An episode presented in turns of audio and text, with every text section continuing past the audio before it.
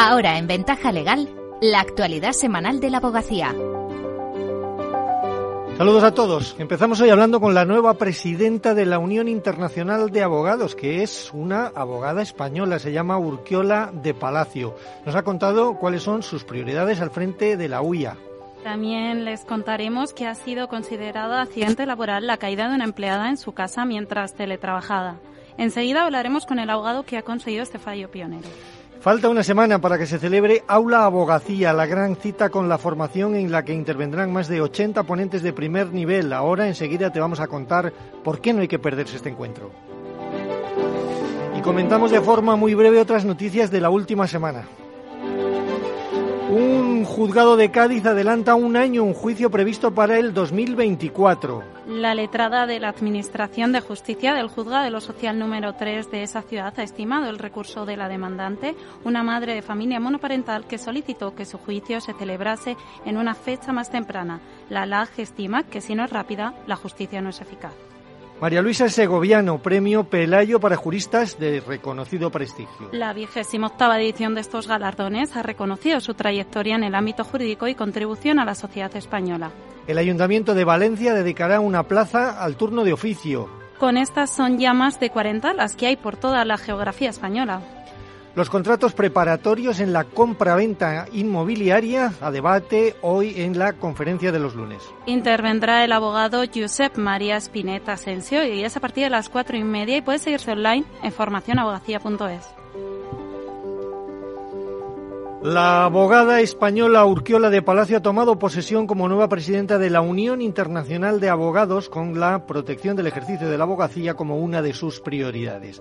La UIA forma parte del grupo de trabajo que está elaborando un texto que esperan sea vinculante para todos los estados a raíz del informe que ha presentado el relator especial de Naciones Unidas que ha denunciado el riesgo que sufren algunas de las personas cuando ejercen la profesión de la abogacía a nivel mundial. Urquiola de Palacio la Unión eh, Internacional de Abogados está bien colocada para apoyar esta iniciativa y para empujar el que efectivamente otros países puedan unirse a esta iniciativa de protección del ejercicio de la abogacía, puesto que tenemos presencia en cerca de 120 países del mundo.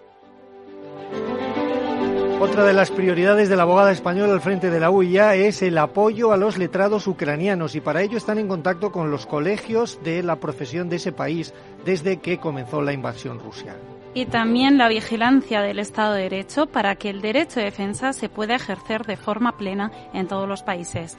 Urquiola del Palacio, la segunda mujer al frente de este organismo, tomó posesión durante el 66 Congreso General de la UIA celebrado el 29 de octubre en Dakar. Previamente había ocupado otros cargos de esta organización, de cuyo Consejo de Presidencia es miembro desde 2012. Especialista en Derecho Civil y Mercantil, Derecho Europeo y Derecho Internacional, es socia directora de Palacio y Asociados Abogados. Es árbitro internacional de la Corte Civil y Mercantil de Arbitraje y también actúa como mediadora en asuntos civiles y mercantiles. Una caída en el pasillo al salir del cuarto de baño del domicilio mientras se estaba teletrabajando puede ser considerado accidente laboral. Así lo considera el juzgado de lo social número uno de Cáceres en una reciente sentencia. La empleada tropezó en el pasillo al salir del baño, cayó al suelo y sufrió un traumatismo en el codo y en el costado derecho. El abogado que la ha defendido, Hilario Martín, explica que nadie dudaría en considerarlo accidente laboral si hubiera sufrido eh, una caída de estas características en una fábrica o en una oficina. Hilario Martín. Opera en tiempo y lugar de trabajo.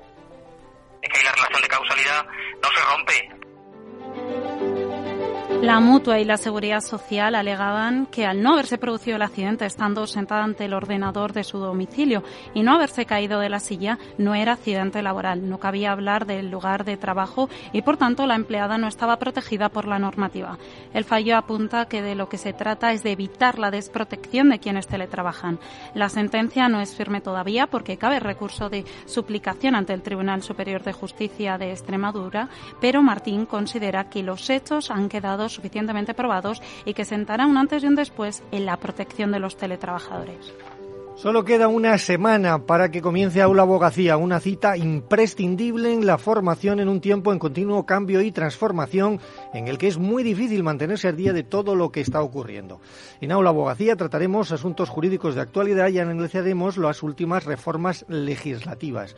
Carlos Fuentenebro es el presidente de la Comisión de Formación del Consejo General de la Abogacía y también es decano del Colegio de Vizcaya. Nos cuenta por qué no hay que perderse esta cita con la formación. Esta profesión exige una formación permanente, una actualización continua y un reciclaje casi diario. En definitiva, una formación de calidad como la que ofreceremos en Aula Abogacía.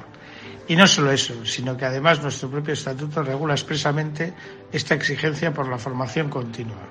Solo el aprendizaje permanente, excelente y especializado nos hará mejores. ¿Qué temas se tratarán? Pues habrá seis itinerarios temáticos diferentes en los que se analizarán los cambios jurisprudenciales y las cuestiones más candentes en las áreas de mercantil y concursal, procesal, civil, penal, laboral y contencioso administrativo, así como las últimas reformas legislativas como la reforma concursal, la laboral o la ley de libertad sexual. Como les venimos contando las últimas semanas, el encuentro tendrá lugar en Madrid la próxima semana, el 22 y 23 de noviembre, y en él intervendrán cerca de 80 ponentes de primer nivel. Aún está a tiempo de inscribirte y estar al día de todo lo que pasa en nuestra profesión. Y vamos ya con el abogado de esta semana. ¿Quién es eh, Lucía y por qué? Es David Bravo, que ha conseguido la primera sentencia en España que obliga a un youtuber a leer en su canal la condena por insultar a otro de manera reiterada que esa sentencia marca un antes y un después para los canales que se llaman a sí mismos canales de salteo en YouTube y que se dedican básicamente a, analizar a otros youtubers pero utilizando el insulto como medio de comunicación y como medio para conseguir generar polémica y. El juzgado de primera instancia número 48 de Barcelona impone unas obligaciones especialmente duras. Por un lado, el vídeo con la condena deberá estar colgado y accesible durante al menos tres meses. Además, deberá eliminar todos los insultos y manifestaciones injuriosas. Por otro, se le prohíbe volver a hacer manifestaciones similares contra el demandante en el futuro. Bravo explica que la sentencia aplica el artículo 3 del Código Civil que establece que las normas se, interpretan según el sentido sentido de sus palabras en relación con la eh, realidad social del tiempo en el que han de ser aplicadas, es decir, adapta la ley a la nueva realidad tecnológica. Finalmente, la condena impone una indemnización de 1.500 euros en favor del demandante que inicialmente reclamaba 30.000 euros. Pues enhorabuena al abogado y por supuesto también a su cliente, al demandante, por esta sentencia que, como decimos, marca un antes y un después. Con esto terminamos. Hasta la semana que viene a todos. Muchas gracias, Luis. Bueno, me,